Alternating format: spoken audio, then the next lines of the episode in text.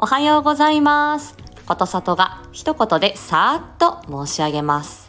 言葉の悩みと一言で言ってもいろいろあります。頭で司る言葉や語彙の多さ、活用等々に関すること、あとは声、発音などに関する音声言語に関すること、それ以外にも、えー、どもり、喫音など、その言葉の滑らかさに関すること、そして、えー場面感目症、えーいつもは話せるのにある一定の場面になると話せなくなるというようなお悩みまで非常に言葉の悩み多岐にわたり複雑です。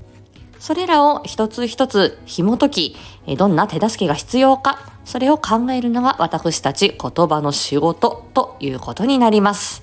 言葉は見えないです。手に取ってこれだよというふうに見えないけれども、私たち人間にとっては非常に重要な働きですよね。ということで今日はこの辺にいたします。今日も元気に過ごしましょう。まったねー。